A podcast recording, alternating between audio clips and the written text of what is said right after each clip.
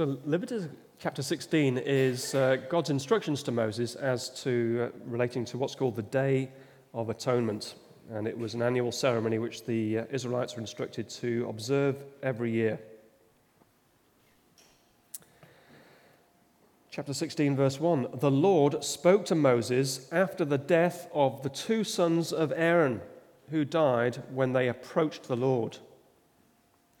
The Lord said to Moses, Tell your brother Aaron not to come whenever he chooses into the most holy place, behind the curtain, in front of the atonement cover on the ark, or else he will die, because I appear in the cloud over the atonement cover.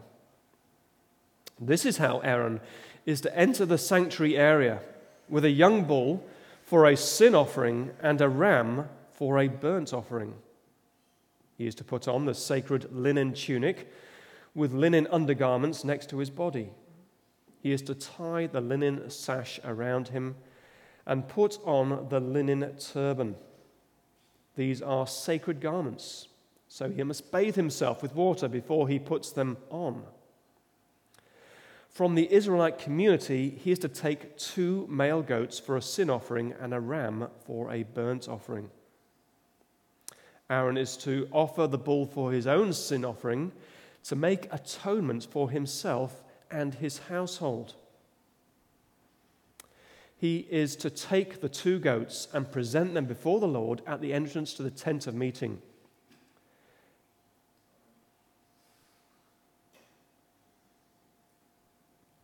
he is to cast lots for the two goats, one lot for the Lord, and the other for the scapegoat.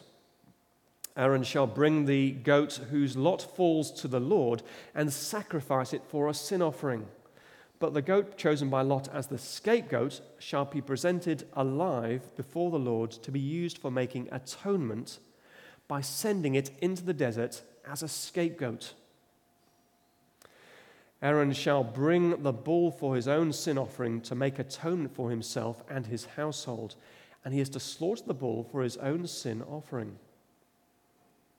He is to take a censer full of burning coals from the altar before the Lord, and two handfuls of finely ground fragrant incense, and take them behind the curtain. He is to put the incense on the fire before the Lord, and the smoke of the incense will conceal the atonement cover above the testimony so that he will not die.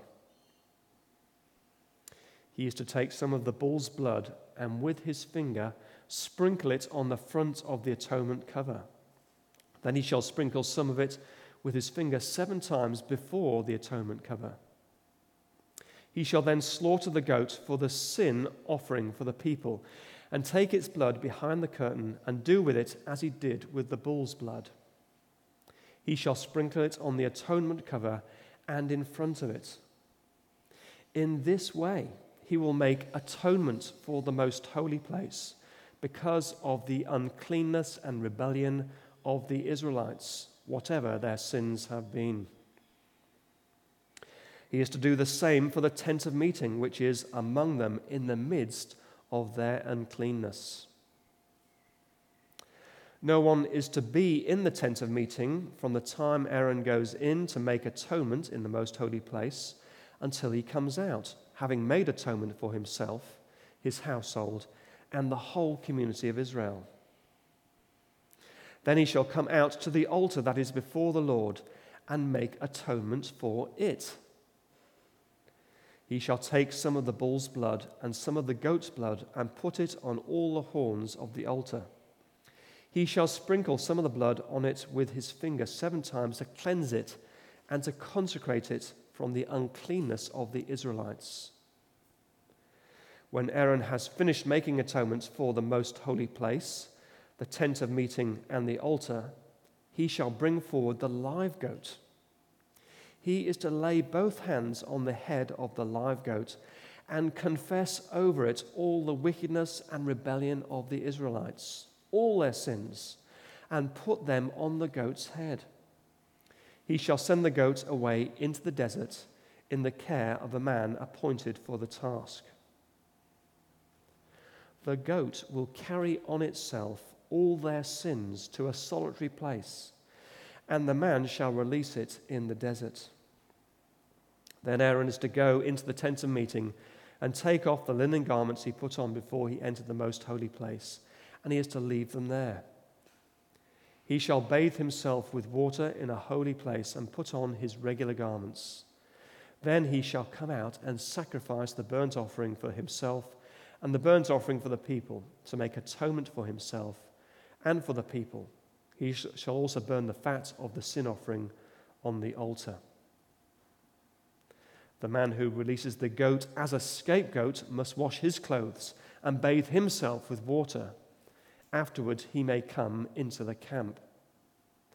The bull and the goat for the sin offerings, whose blood was brought into the most holy place to make atonement, must be taken outside the camp. Their hides, flesh, and offal are to be burned up. And the man who burns them must wash his clothes and bathe himself with water. Afterward, he may come into the camp.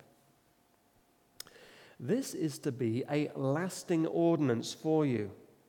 On the tenth day of the seventh month, you must deny yourselves and not do any work, whether native born or any alien living among you.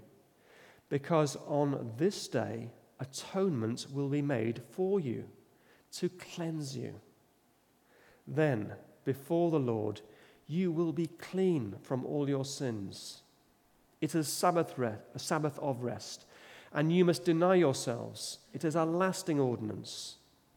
The priest who is anointed and ordained to, to succeed his father as high priest is to make atonement.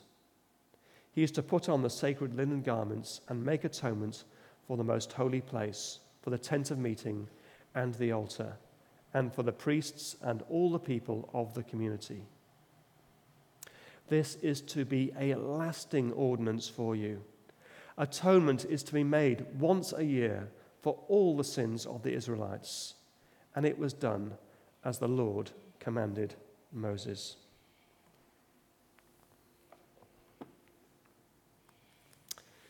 Let me pray for us before we look further at this passage together.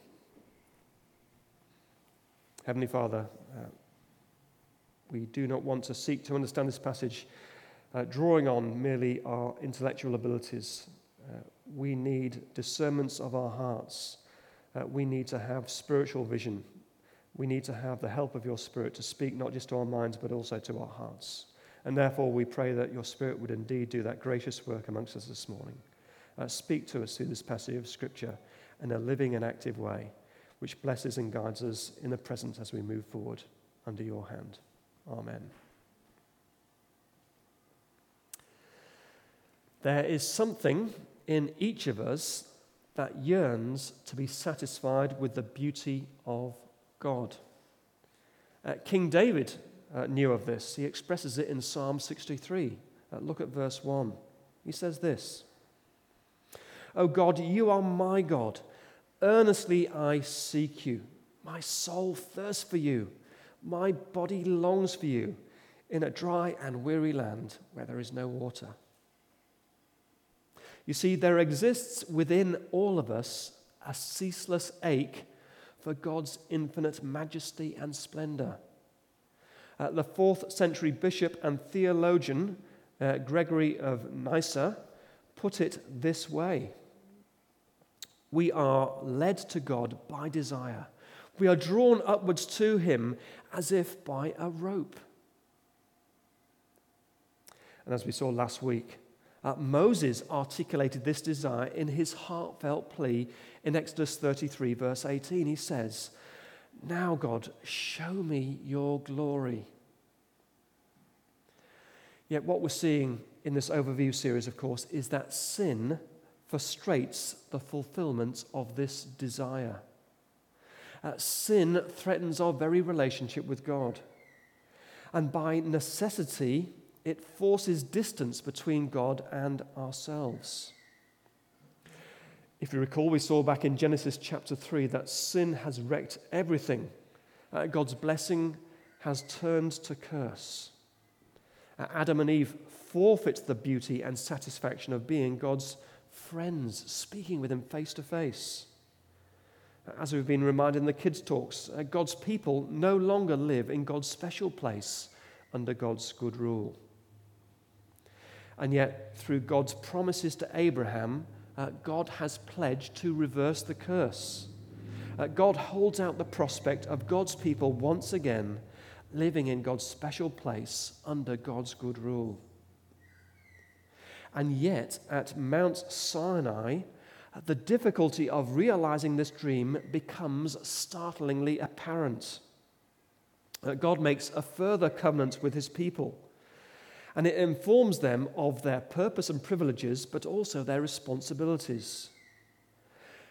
God's people will only inherit God's promises if they obey God's law. Uh, blessing and sinning are not compatible.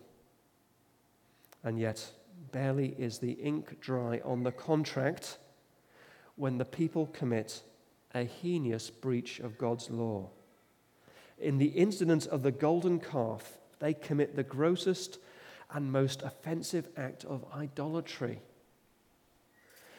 And we've been seeing that sin presents God with a dilemma, a huge dilemma. Because part of God's character demands that justice be done. The people should receive the due penalty for their rebellion. We saw this in Exodus 32, uh, verses 9 and 10. Uh, the Lord says to Moses, I have seen these people, and they are a stiff necked people. Now leave me alone, so my, my anger may burn against them, and that I may destroy them. And yet, the gracious, loving side to God's nature longs to forgive them. And so there is this dilemma, this tension in God's heart for justice, but also for forgiveness. And as we saw, rather than totally destroying them, God spares them. Rather than withdrawing his presence, God agrees to go with them. And this is where we pick up the account from last week. Uh, back in Exodus chapter 25, uh, God had started to relay to Moses the blueprint for his on site residence amongst them. Exodus 25, verse 9. Have them, says God to Moses, make a sanctuary for me, and I will dwell amongst them. Make the tabernacle and its furnishings exactly like the pattern I will show you. Uh, after the rude interruption of the golden calf incident, uh, normal service is resumed. Uh, God finishes relaying his instructions for the construction of the tabernacle. And you could read about that in Exodus chapters 35 to 40. And yet, uh, the problem of the people's sin poses lots of curly questions which won't go away. How can God forgive sin justly in a way that is true to his character? How can God dwell amongst a willfully sinful people uh, without destroying them?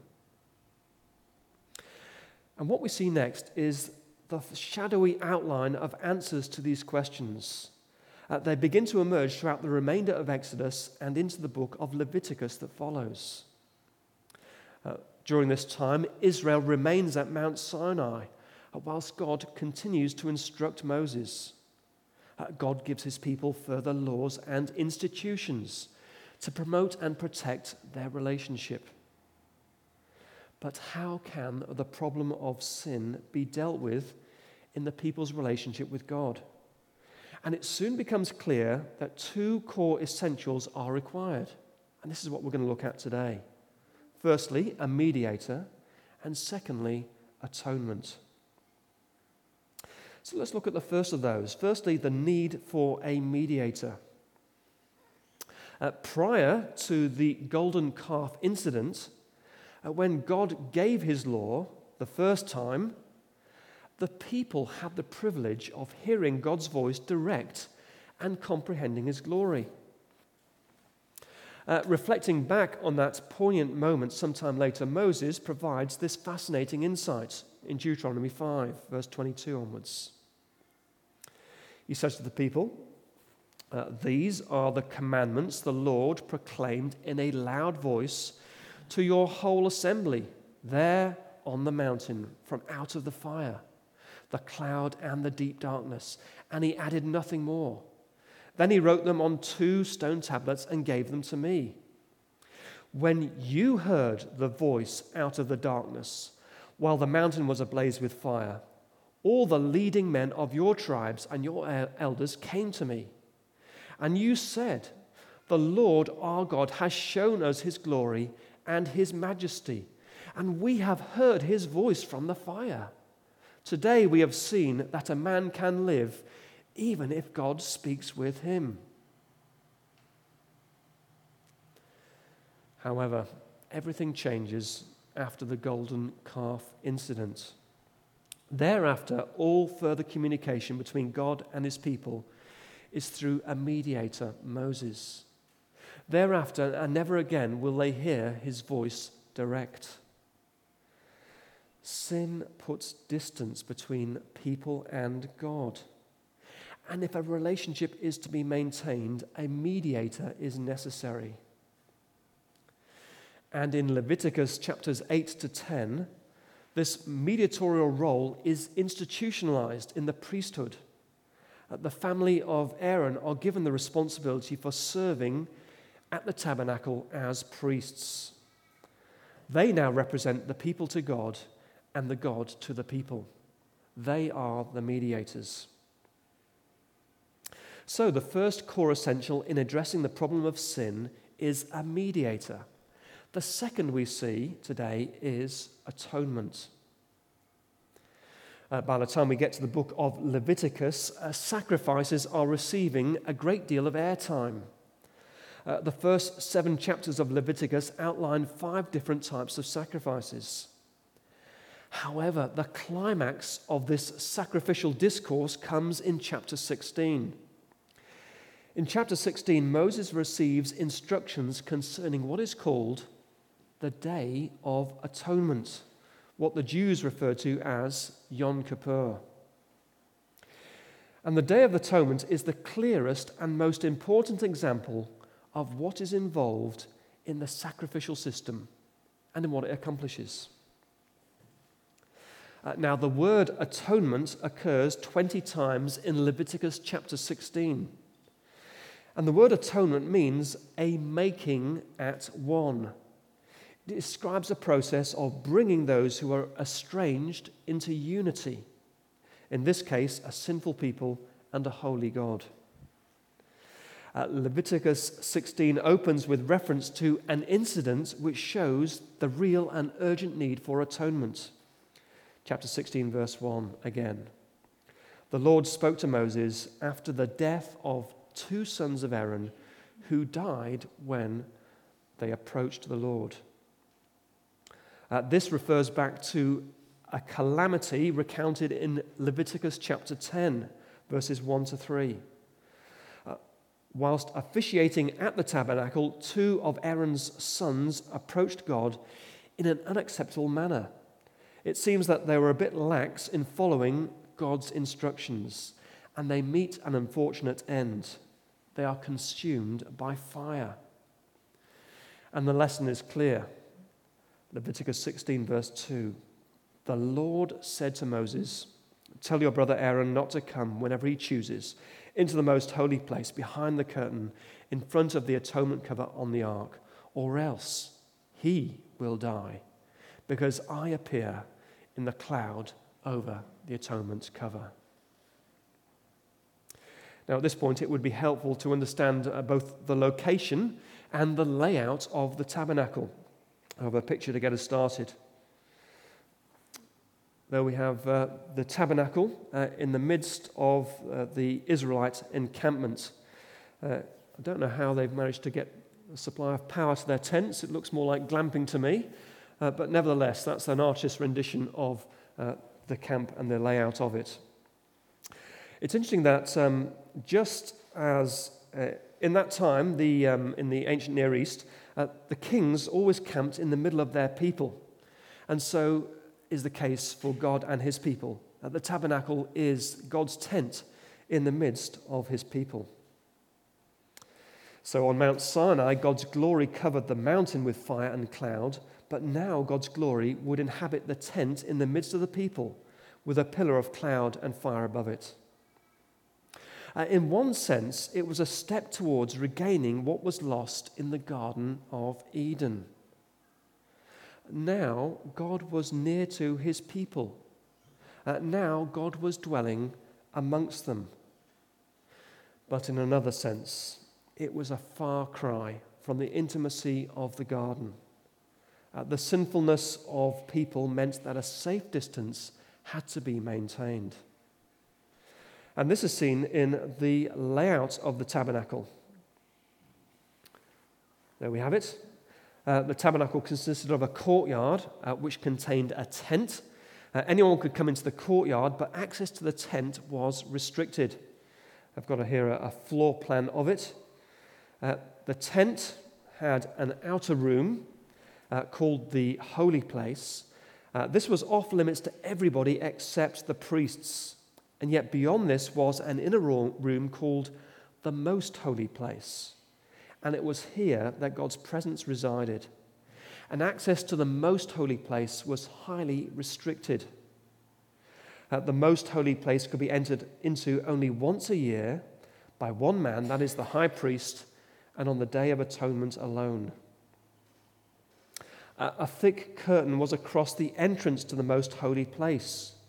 Uh, poignantly, it had cherubim, that is, angelic beings, embroidered into it. Uh, why? Because, of course, this represented those angelic beings which God put at the gateway to the Garden of Eden to prevent Adam and Eve returning to it after their banishment. Uh, this cherubim image acted like a warning sign, the sort of thing you see now on uh, electricity power station. Basically, the message was this Stay away. Keep your distance. Uh, danger of death if you enter. For sinful people to enter the presence of the Holy God without the appropriate divine permission and sacrifices spelt for them certain death. And that is what Aaron's sons found out to their great cost when sinful people and a holy God meet, it does not end well. And so the Day of Atonement was God's provision to make possible this delicate coexistence. And the Day of Atonement served a vital role in maintaining their relationship with God. Uh, as we look more closely at what actually happened in the day of, on the Day of Atonement, uh, we start to see pointers as to how the problem of sin is dealt with. At the heart of the Day of Atonement was two forms of offering uh, a sin offering and a scapegoat. And they point to the two means of resolving the sin problem uh, cleansing through blood and removing through a scapegoat. And we're going to look at each of those in turn. So, firstly, uh, cleansing sin through blood. Uh, before the high priest could go anywhere near the most holy place, he had, had to undergo various uh, ceremonial washings. Uh, he had to put on special garments. But then he would present a bull as a sacrifice for the sins of himself and his family. Uh, it's referred to as a sin offering. Look at Leviticus 16, verse 6. Aaron is to offer the bull for his own sin offering to make atonement for himself and his household. Uh, having sacrificed the bull, he then takes two goats and then chooses by lot one of them to be a sin offering. Uh, the unlucky goat nominated as the sin offering then gets the chop at verse 15. Uh, he shall then slaughter the goat for the sin offering for the people and take its blood behind the curtain and do with it as he did with the bull's blood. He shall sprinkle it on the atonement cover and in front of it. Uh, curiously, atonement is not just being made for the people but also for the place. Verse 16. In this way, he will make atonement for the most holy place. Uh, we get a clue as to why this is by the language used to describe the people's sin. Uh, the people's sin is described as uncleanness. Verse 16 again. Uh, in this way, he will make atonement for the most holy place because of the uncleanness and rebellion of the Israelites, whatever their sins have been. He is to do the same for the tent of meeting, which is among them in the midst of their uncleanness. Uh, like a sewer leaking into a drinking water reservoir, the people's sin is contaminating God's tent and its contents. And hence there is the need for a deep clean. How will this cleansing happen? It happens by blood verse 18. Then he shall come out to the altar that is before the Lord and make atonement for it. He shall take some of the bull's blood and some of the goat's blood and put it on all the horns of the altar. He shall sprinkle some of the blood on it with his finger seven times to cleanse it and to consecrate it from the uncleanness of the Israelites. So you see, a sin offering sacrifice has a sin cleansing effect. And the cleansing agent is blood. Blood signifies that a life has been lost, a penalty has been paid. God's righteous demand for justice is addressed. How can a holy God dwell in the midst of a sinful people? Well, the answer is blood must be shed. A sin offering sacrifice is required. Atonement is achieved through cleansing by blood. But remember, of course, there is a second goat uh, the more fortunate of the two, it would seem. Uh, it's referred to as the scapegoat. And the second goat points to a second aspect of atonement. If the first goat makes atonement by cleansing sin, the second goat makes atonement by removing sin. Verse 10. But the goat chosen by Lot as the scapegoat shall be presented alive before the Lord to be used for making atonement by sending it into the desert as a scapegoat. And what we see is there's actually a transference of the people's sin onto this goat. Uh, verse 21. He that is the high priest is to lay both hands on the head of the live goat and confess over it all the wickedness and rebellion of the Israelites, all their sins, and put them on the goat's head. He shall send the goat away into the desert in the care of a man appointed for the task. The goat will carry on itself all their sins to a solitary place, and the man shall release it in the desert. So, the sin problem is addressed by cleansing through blood and by removal through a, gate, a scapegoat. And we're then told the Day of Atonement was to be a ceremony that was repeated every year in perpetuity, at verse 34.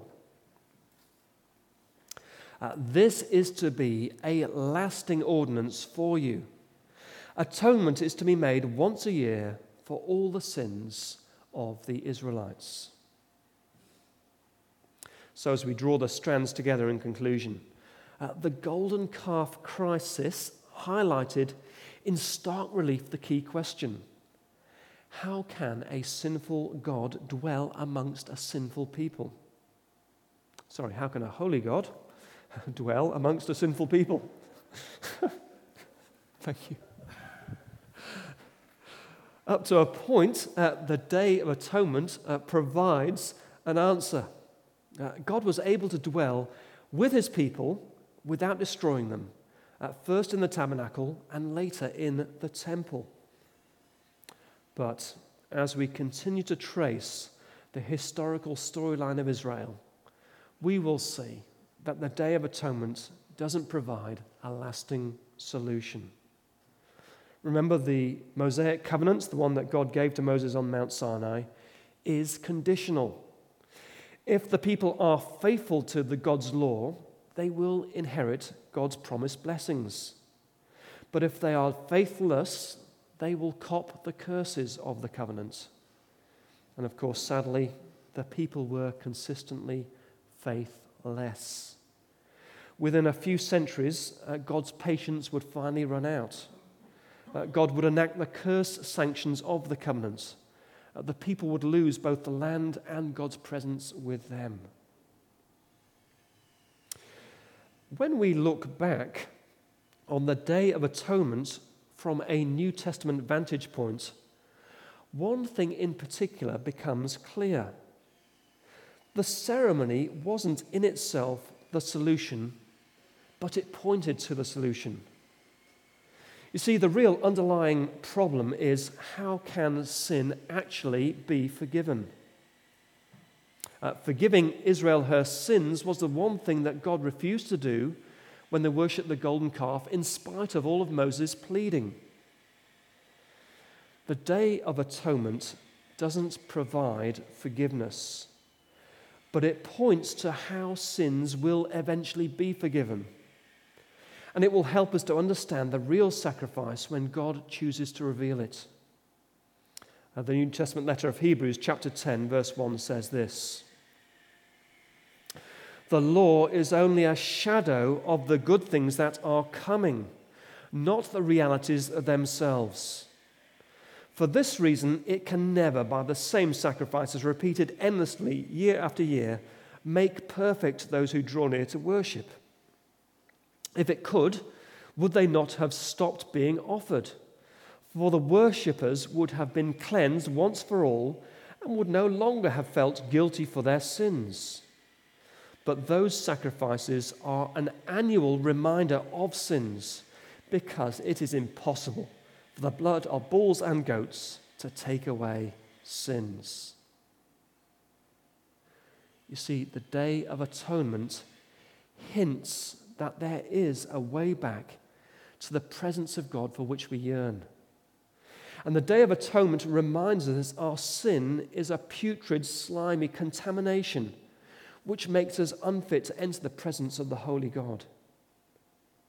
At the Day of Atonement reminds us that we desperately need to be cleansed and to have our sins removed from us. And the Day of Atonement shows that cleansing from sin is possible but also costly.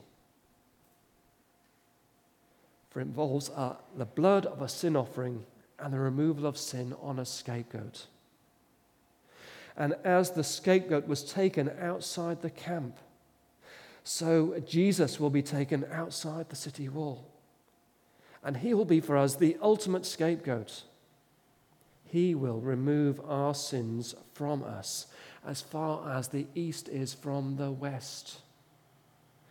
And as the sin offering goat had its blood shed, so Jesus will have his blood shed.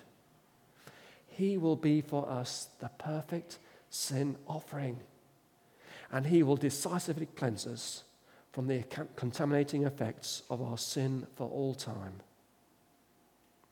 Let's thank God for Jesus, the Lamb of God who takes away the sin of the world. Let me pray. Heavenly Father, thank you indeed for everything the Day of Atonement points to. Uh, your incredible salvation plan of the Lamb of God who will take away the sin of the world, the one who will cleanse us of our sin and remove uh, our sin from us as far as the east is from the west. Uh, thank you for Jesus. Uh, we do pray that through what we see as we trace the trajectory of the Old Testament pointing to Christ, that our hearts would be warmed more towards Him, that our faith would be deepened in Him, and our joy would be enhanced as we walk every day, trusting in Christ, uh, the Lamb of God who takes away our sin. Amen. What more?